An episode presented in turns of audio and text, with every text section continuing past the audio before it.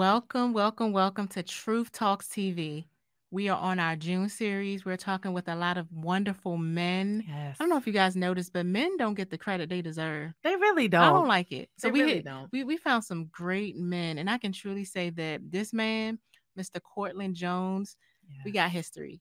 I met him when I was in middle school. Wow. Yes, James Madison Middle School. And he was over a youth group called Girl Talks. And it's funny because this is Truth Talks TV. And he was our mentor. He was our peer mediator. So he mediated and helped us to bridge the gap between among ourselves. And he also had an after school program called Girl Talk. And we really bonded. Like, this is a great man. Wow. A wonderful man. I'm so glad that we met you. Welcome to Truth Talks TV.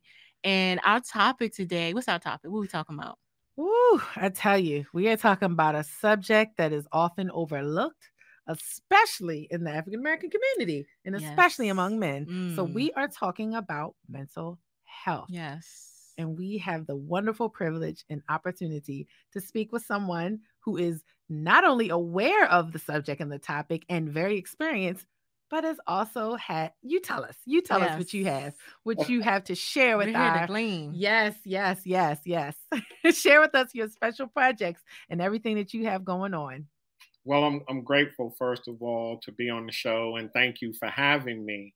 I was actually reflecting this week about Girl Talk and what that time period meant to me. So it's funny that it was mentioned, Keandra. Thank you for mentioning that.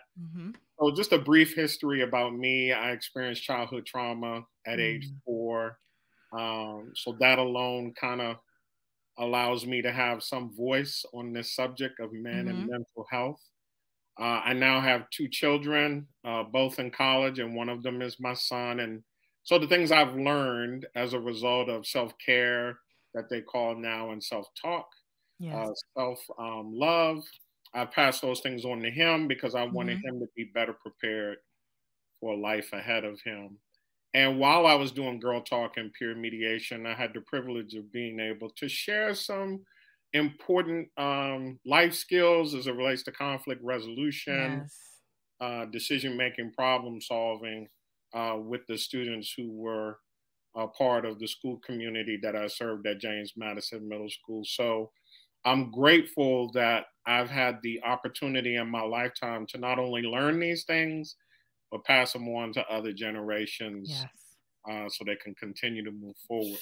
So as I was listening to the introduction, the first thing that came to my mind was what I learned to share about the importance of mental health. And it kind of goes like this. You know, when our car breaks down, or when it's clear that where we live has need of repair, we do not hesitate to invest the money or resource to ensure that those things get taken care of. More so because we see it as a necessity, right? And so despite the expense, whether we want to pay it or not, we do. But when it comes to our mental health, our mind health, we will let that continue to go on and never stop to ensure that it gets maintenance. When our car or our home needs repair or maintenance, we will make sure that it gets it. And what I used to say to parents and adults when I would speak before them is, why do we think our mind can continue to perform and operate optimally without maintenance? You know, we can get a car fixed and get it repaired, we can get a house repaired, but once our brain goes, we are not able to repair it. And so this, to me, is the emphasis of mental health. We need to just put that time to make sure that we take care of it. Definitely. And I wonder, why do you think it's so taboo for people? I know it's a subject that Yeah, especially men. Yeah, I was going to say it's a subject that's taboo to talk about in general, but then when you talk about men or Black men, it's kind of like, oh no, we don't talk about that. You're supposed to man up and you're supposed to be okay and everything's great. You know, why is it so hard or not as easy to discuss? Because I know we women, we're like, oh yeah, girl, I went to the my therapist told me this, and men is kind of like, I'm good, you know, I'm straight. Just had a little rough day, but I'm good. Slept it off. Took a Tylenol. I'm good. You know. I would just say it's a sign of perceived weakness. Yeah, that's good. In culture, as well as in society. When you look at the movies back in the day, especially when I was growing up, Rambo. Yeah. There were just a lot of movies that were associated with this perception of male manhood that was not related to, talking about how you feel or acknowledging the need for help.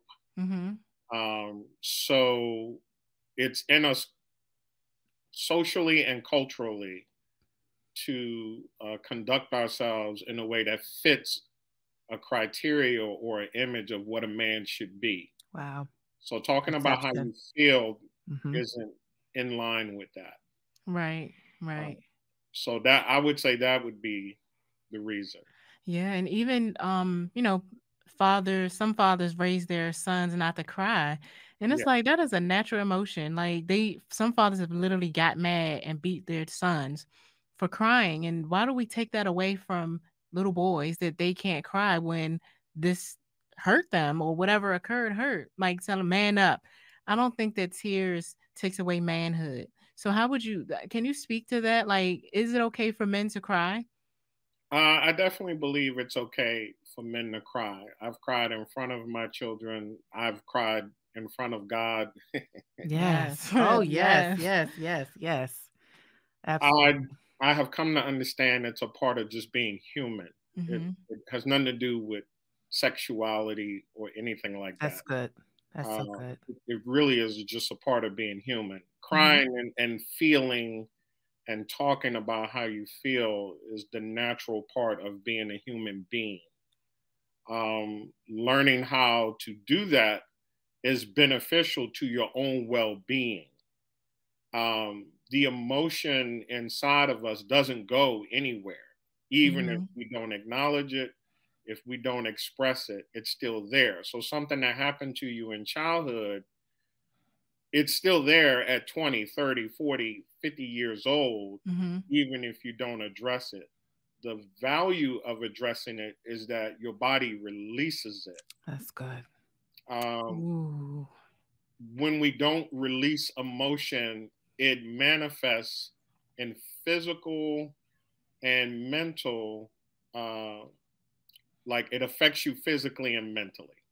And this is where we get strokes and heart disease and all of these physical and mental ailments come from the stress associated with emotion that we don't address. Well, I tell you one thing. I'm going to start releasing a whole lot of emotion. I said, don't get mad at me. I got a whole lot to say to y'all because I'm not going to let this stress my body out. Because I was told today that I need to either write it out, yell it out, scream it out. No, I'm teasing. But you're absolutely right.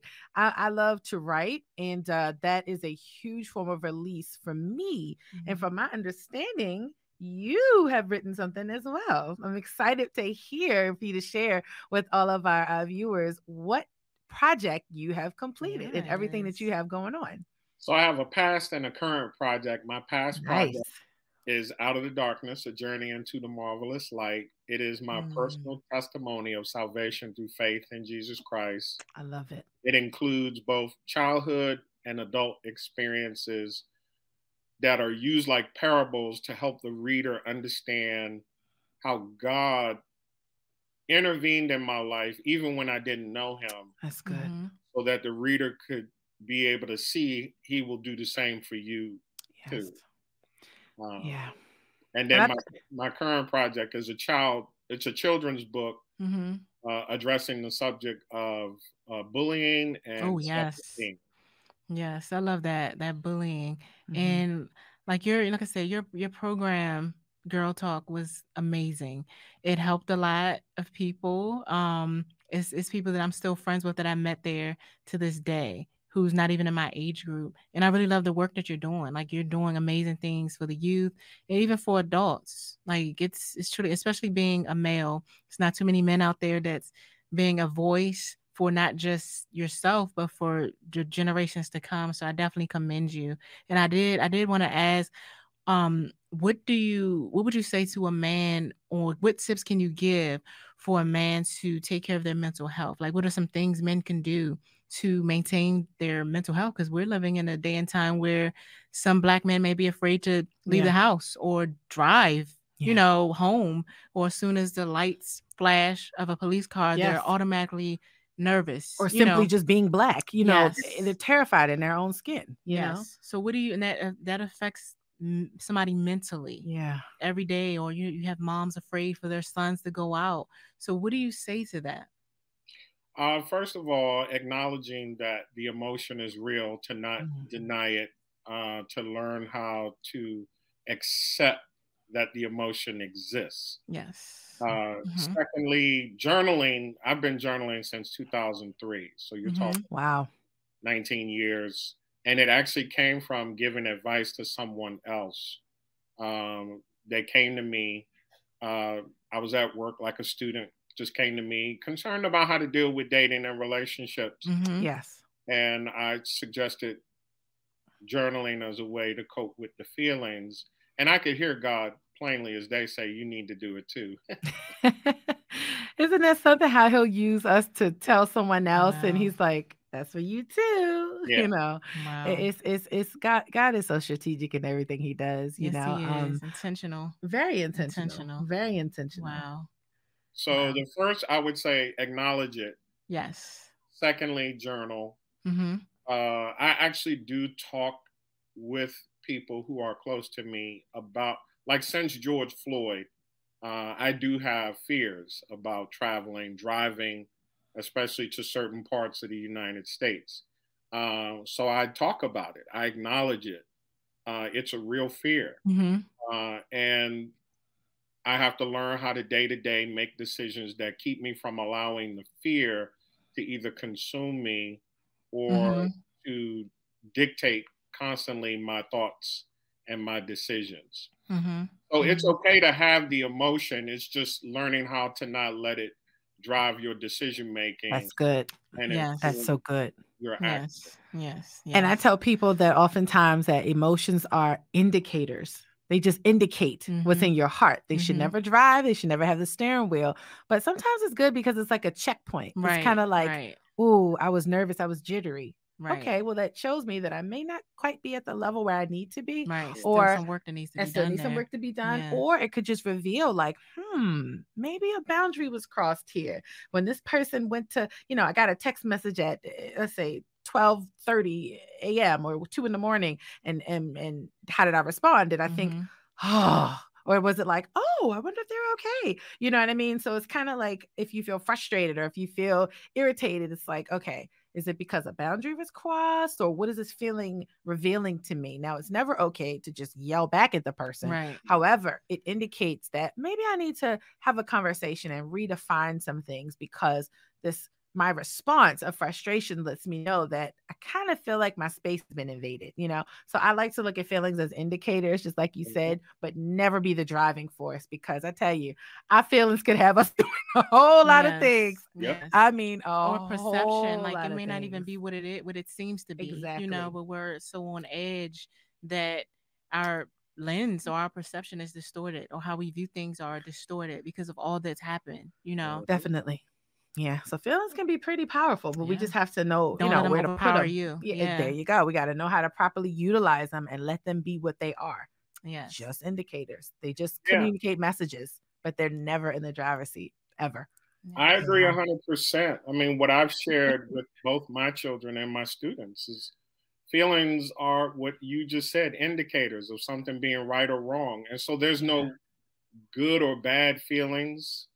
Right. There are no right or wrong feelings. We use those words as a way to just identify emotion. Exactly. But emotion really is just what it is, emotion. Yes. What we have to do is learn how to be okay at any given point with how we're feeling. Yes. That's so good. Yes. That's that's so good. Do. So if I'm angry, I have to learn how to be okay with being angry. So when I was working with the youth, kids would actually say, you know, I have an anger problem. And I said, you don't have an anger problem. You're just angry. Now, what we need to do is learn how to deal with being angry. That's kids would actually think there was something wrong with them simply because they got angry.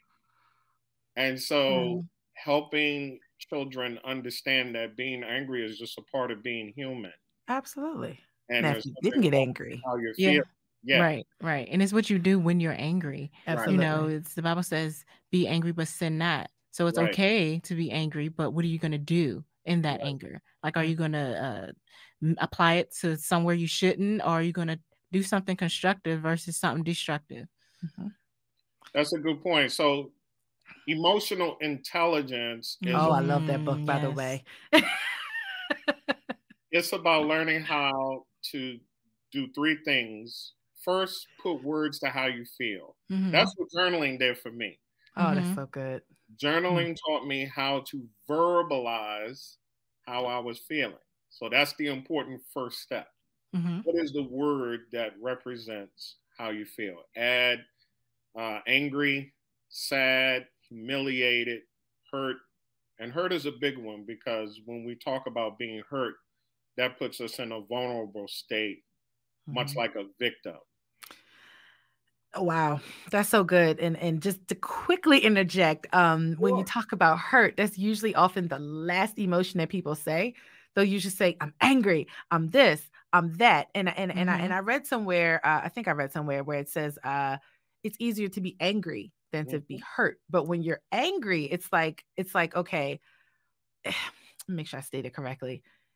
You're not quite at a place yet for healing, I kind of feel like, or let me restate. When you're in an angry position, you're definitely not as vulnerable, but when you now can admit to saying I'm hurt, now it's like, okay, I'm availing myself, or like you said, I'm more vulnerable to now expressing that now my feelings were like, I felt disappointed or my expectations weren't met. Yeah. And it's easier for people to say angry versus sad or hurt because now it's exposing that you're a little sensitive or to certain things, or vulnerable to certain things. And I feel like a lot of anger that we see is really just hurt. It's really hurt. Disappointment. Yeah. That just does not know, that is just not expressed the correct way. So I love that you said that. So you were saying the first step is putting words to how you feel. Yeah, because both of you have mentioned already that emotions can be powerful, and anger is one of those emotions. Oh, yeah. If gone unchecked, can influence us to hurt ourselves or hurt someone else. It's a very powerful emotion, which is why it's easier to acknowledge, because it gives me the perception that I have control over my situation, which I really don't. Wow, that's so good. The key to being willing to acknowledge hurt. If you're angry because you're hurt, but you only talk about being angry, you never address the hurt. Wow, true. And so now hurt is influencing your decision making and your actions. Because we always say hurt people hurt other people, right? So we have to be able to admit the hurt. If we just say we're angry, we'll feel better momentarily, but the hurt continues until we address it. Oh, that's good. So that's why it's important to put words to how you feel. Now, once I put words to how I feel, the next step is to acknowledge why I feel the way I do. So emotional intelligence, putting words to how you feel, and then why? What's the cause? This is important too, because if the situation is out of my control, what I tell students today and what I've told my children, you no longer focus on the cause. because it's out of your control. Mm-hmm. All that's going to do is further frustrate you. You need to focus on how you're feeling and deal with how you're feeling. That's what's going to help you calm down, even though the situation hasn't changed. But you can manage yourself despite the situation not changing.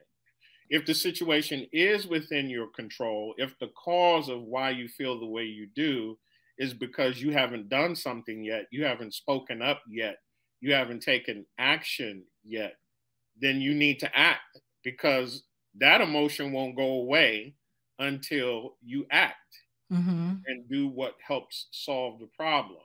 So some of us are feeling uneasy and unsettled because we haven't apologized yet. Yeah. We haven't forgiven yet. Ooh, forgiveness.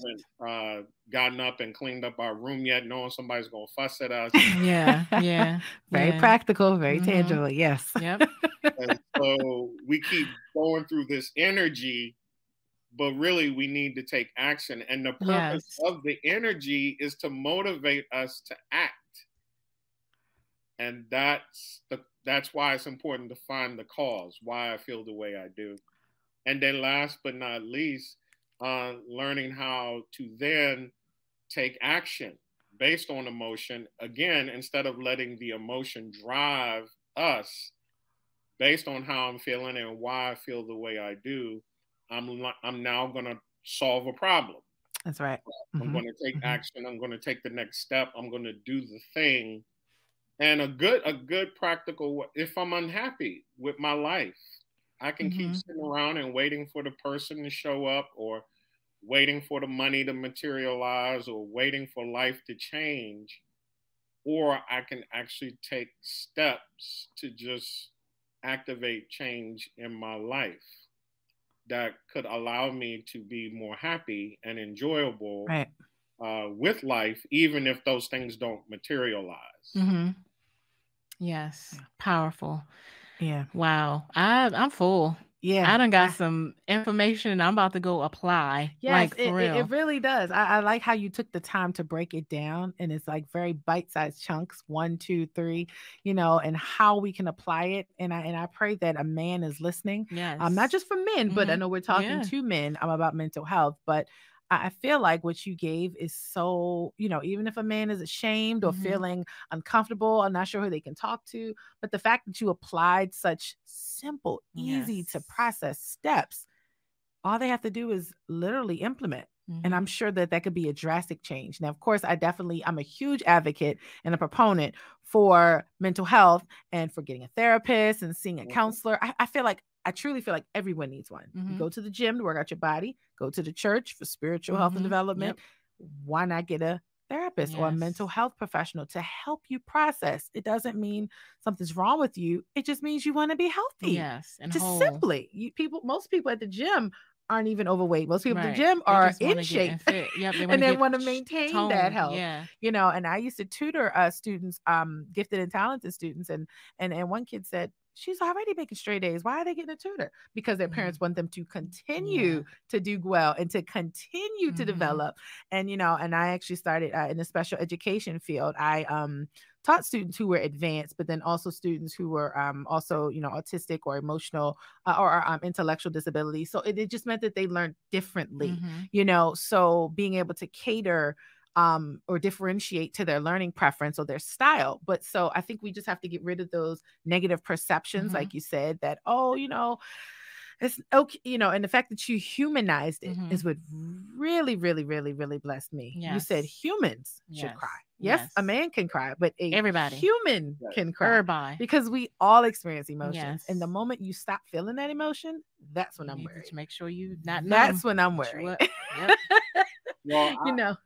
So oh, I'm sorry. Go ahead. Oh, no, I was just going to say, I just kind of recapping everything because I'm just thoroughly, I'm excited. Like I really, and I know I say this all the time when I get excited, but I just never like for the conversations to end, especially when it's so good. It's so good. This was really full of content and much substance. And yes. Definitely appreciate your time yes. and appreciate you sharing this with our men. Yes. You know, so I know that a woman is more to reach out and message us and say, hey, you know, I was dealing with this. Right. Not always do we get men inboxing us or sending messages, but I pray that if you're watching and if this applies to you and if you need the assistance, that you can implement mm-hmm. the information from Mr. Courtland, because this is rich. Yes. This is rich. This is this is really good. Yes. And I thank you for your time. Thank you. And I thank you for just everything that you're doing to help our children. I also love teaching and education and helping students. And where can we find you, your books, your products, the things that you're doing? Where can we keep in contact with you? Sure. Yes. So my email address is info@CourtlandJones.com. Okay. Info@CourtlandJones.com. And I do have a website, www.CourtlandJones.com. Awesome. Thank you for sharing. Thank you so much. Thank you. This has been another episode of Truth Talks TV. Get your mental health together. This month is about men. And not just about men, but we want everyone to be whole mentally, but especially men specifically. Thank you so much for watching Truth Talks TV.